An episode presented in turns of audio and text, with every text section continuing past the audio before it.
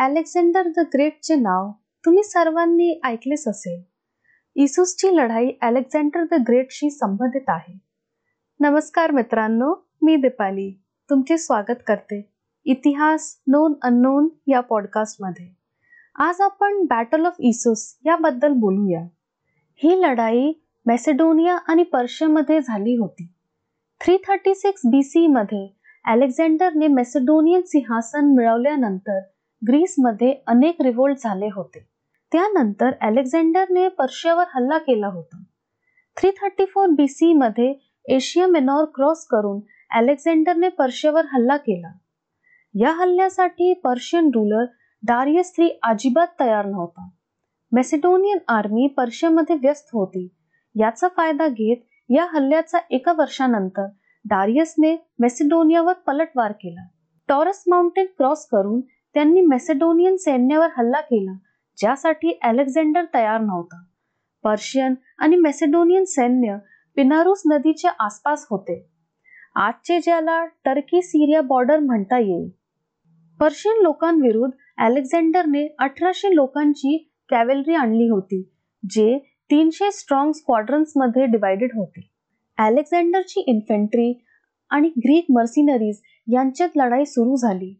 अलेक्झांडरने डारियसचा खंबीरपणे सामना केला आणि आपली स्ट्रॅटेजीही चेंज केली.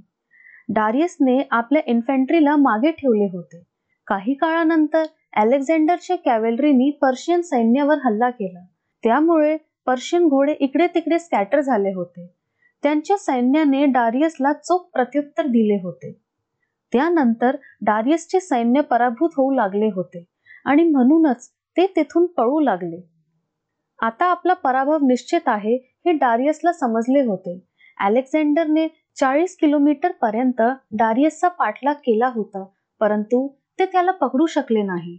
जर त्यांनी त्याला पकडले असते तर लढाई कधीच संपली असती.